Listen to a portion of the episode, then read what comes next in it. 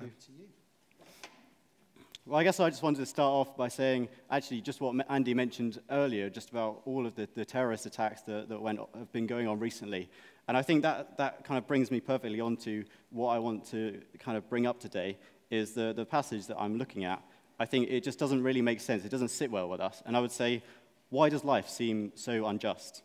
Why, in a global sense, do we uh, today here we, we've got food and water and you know, we're quite privileged here but actually in other countries there are millions and millions of people who, who don't have even access to that. And i would say how do our, how do our attitudes towards ju- this justice and this fairness um, shape our attitude towards our work and our service? Not just at church but also in our workplaces at our schools wherever we are Recently, there was the, the general election, and it seems like society have becoming increasingly uh, kind of unsure of what, you know, what, what's fair and what isn't. You know, we've got a hung parliament, or we, we did have, um, and at the moment it seems like people are kind of split two ways as to what they actually agree with and what they, what they don't. Um, they, everyone's kind of fighting for what they believe to be the best, the fairest, um, the, yeah, the, the most just policies. Um, one thing especially that, that I noticed is uh, kind of debates about the minimum wage and how some people, I guess lots of us would say that actually like the more experience you've got or the better equipped you are, the, the, you, know, you should probably get paid more for that. Um, whereas actually, you know, other people might say, look, everyone should just get, get paid a, you know, a standard minimum wage. And I think this is some, something that, that lots of people kind of uh, don't, yeah, don't agree on. So how do you view your work? I think there's a, there's a great story. Christopher Wren, probably one of the, arguably one of the greatest uh, architects in all of history, he was uh, commissioned to build, or design at least, uh, St. Paul's Cathedral in the 17th century. He employed a load of bricklayers, um, and one day when he was um, just observing three bricklayers, one of them was kind of crouched down, just you know, doing his brick things. And then, I don't know, I don't know what bricklayers do, they just lay bricks, don't they? Um, and then you, you, had, you had someone else who was kind of half standing up, but neither of them were seeming too happy about anything. There was one guy who was just going for it. You know, he was going re- uh, working really hard and working really fast, and he had a massive smile on his face. So when uh, Christopher Wren, when he asked them, uh, you know, what, why, what are you doing? The first, the first man who was crouching down, he didn't even look at him, and he just said, oh, I'm just, just earning, earning money, you know, um, just getting by middle guy, he was kind of half, half kneeling. He said, Well, can't you see I'm building a wall? Yeah, but, but it was the last guy with the gleaming, gleaming smile on his face, and he was just so happy. He turned around and just said, I am building a cathedral for the Almighty. And I think in some ways that, that, that reflects um, part of how we view our, our work and our service. You know, how, how do we uh, view our work in terms of you know, in view of God's big picture. I think in many ways, our attitudes towards both serving in church uh, and our work or schools shape the impact of our service and our motivations behind it. It's easy to get bogged down thinking ourselves as amazing servers, or maybe resentful of others for getting the, the credit that, that we deserve. But that's not how Jesus teaches. And I think that's why I'd like us all um, to have a look in the Bible at Matthew chapter 20, verses 1 to 16, and see what Jesus wants to say to us from this parable today. I don't, I don't think I prepped anyone on the passage, so I don't know if it's going to come up or not. But um, if you do have Bibles, then you're welcome to, to read, it, read it with me. So, for the kingdom of heaven is like a landowner who went out early in the morning to hire workers for his vineyard. He agreed to pay them a denarius for the day and sent them into his vineyard. About nine in the morning, he went out and saw others standing in the marketplace, doing nothing. He told them, You also go and work in my vineyard, and I will pay you whatever is right. So they went. He went out again about noon and about three in the afternoon and did the same thing. About five in the afternoon, he went out and found still others standing around. He asked them, why have you been standing here all day long, doing nothing? Because no one has hired us, they said. He said to them, You also go and work in my vineyard. When evening came, the owner of the vineyard said to the foreman, Call the workers and pay them their wages, beginning with the last ones hired and going on to the first. The workers who were hired about five in the afternoon came and received a denarius. So then, those who came were hired first, they experienced, expected to receive more. But each one of them also received a denarius. When they received it, they began to grumble against the landowner. These who were hired last worked only an hour, they said, and you have made them equal to us, who have, been, who have borne the burden of the work and the heat of the day. But he answered them, I am not being unfair to you, friend. Didn't you agree to work for a denarius? Take your pay and go. I want to give the one who has hired last the same as I gave you. Don't I have the right to do what I want with my own money? Or are you envious because I am generous? So the last will be first, and the first will be last. So at the start of the story, in verses 1 to 7, we're introduced to this landowner wanting to hire workers for his vineyard. The workers at the start of the day are hired for a denarius, which is about, about a day's wages. Then, throughout the rest of the day, every few hours, the landowner would again hire more and more people who were just hanging around, who hadn't got anything else to do, and he would pay them, in verse 4, whatever is right, which is slightly different, I guess, potentially. It's, he doesn't actually say what is, you know, whether it's going to be a denarius or not. He just says whatever is right. And they went without question. Even at five in the afternoon, when a lot of the working day was already behind them, he continued to hire those who didn't have a job everyone agreed to work the landowner on the terms given to them. To some, they were promised a fixed amount, like the denarius, and to others, it would be up to the landowner. But they all went to work for him without second thought and further question. At this point, you can probably see already what might be going on as time progresses. The Lord here is depicted as a landowner. He's constantly going out looking for more and more people to come and work in his vineyard, serving in the kingdom of God based on the promise of fair wage, regardless of yet what it may be. So, in verses 8 to 12 next, things start getting a little bit more interesting if, you can't, if you're not already completely amazed already. First, the workers hired last came to the owner, and they were given one denarius. And then those hired at three in the afternoon, and so on, until we got to those who were hired early in the morning probably even around 6 a.m. I can't even wake up that early as a student. Yeah.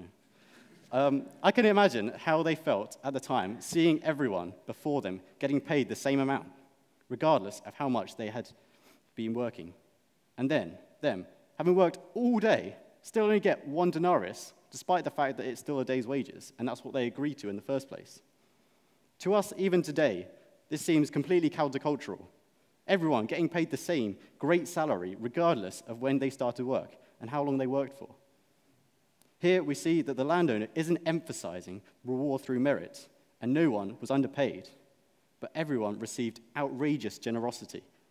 God's economy of grace is not the same as the natural order most people would expect. This will undoubtedly cause us to feel jealous or even a sense of unfairness. But the landowner goes on in the last verses, 13 to 16, to explain that he was the one who had the right to decide to pay everyone the same amount, regardless of how much they had done or how much, or when they started following him, even. A few days ago, I finished my degree. I'm happy to say, you know, I finally got there somehow. Um, and so, yeah, this last week has been pretty crazy. Um, but like I mentioned earlier, one of the uh, kind of outreach uh, events that I was involved in each week uh, with the Christian Union was uh, an event called Text to Toasty. Um, I think I might have mentioned it once or twice before, but basically, um, every Wednesday, any, any, student in Southampton would get the opportunity to text, text into us um, a question about Christianity and their location and their preferred toasty flavor.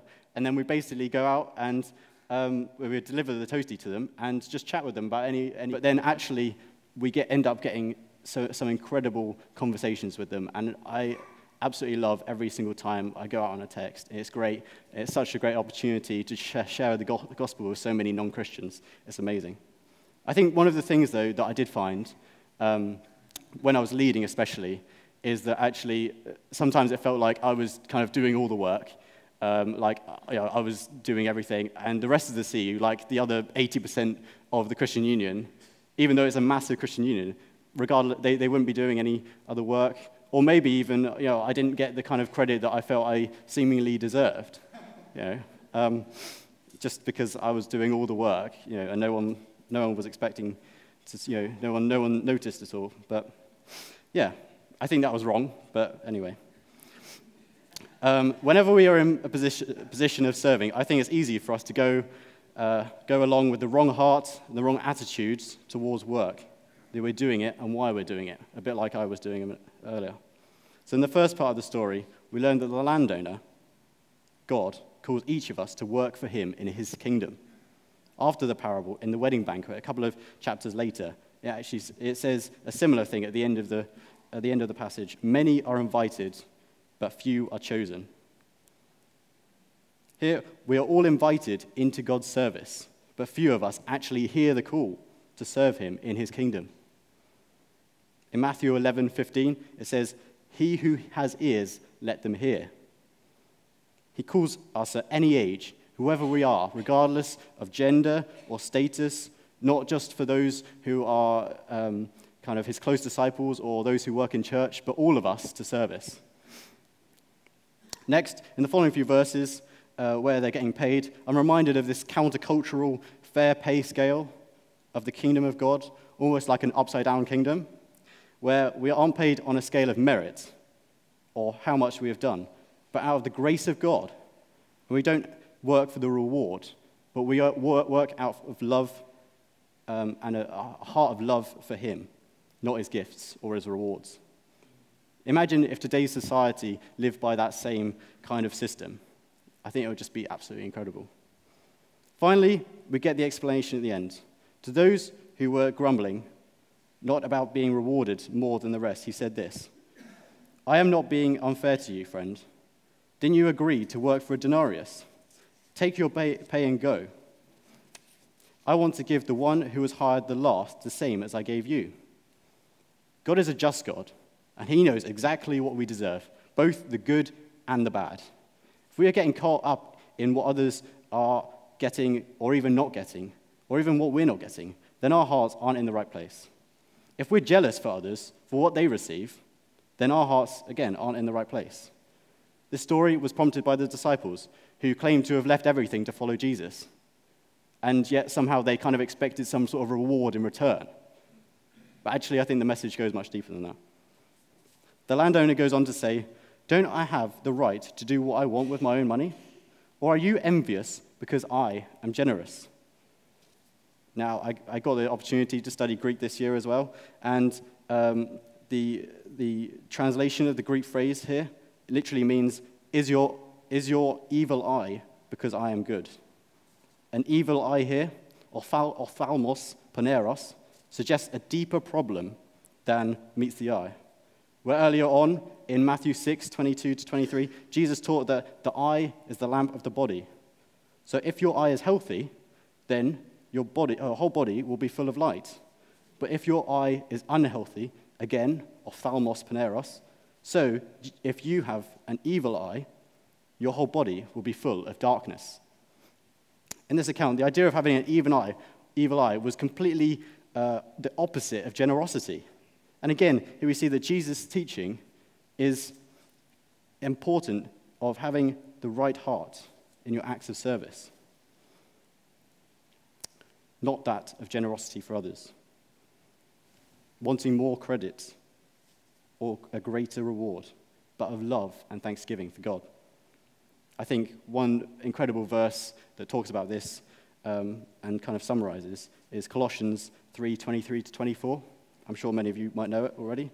Whatever you do, work at it with all your heart, as working for the Lord, not for human masters, since you know that you will receive an inheritance from the Lord as a reward. It is the Lord Christ you are serving. So, finally, in response, firstly, are we responding to the call? The call to service in God's upside down kingdom. In Matthew 9 37, Jesus, speaking to his disciples, says, The harvest is plentiful, but the workers are few. referring to those who needed to respond to the call of his service and bring more to their number. A lot of service nowadays just involves turning up. And I've, I've noticed that a lot in the CU, actually. Lots of people, you know, it's better than turning up than not at all. Secondly, do we accept this call to service on our terms or God's terms, regardless of the promise for a reward that we may deserve? God's economy of grace is not the same as the natural order most people expect, and we are his servants, ready to accept his call of service, regardless of any reward. Finally, if we are serving, is our heart in the right place? In our service, looking not to do better than our colleagues out of jealousy. As Christians, we need to examine our hearts and know we have already been saved, which is more of a gift than we could ever ask for. Our service is more of something that is uh, out of love and thanksgiving towards the one who made us.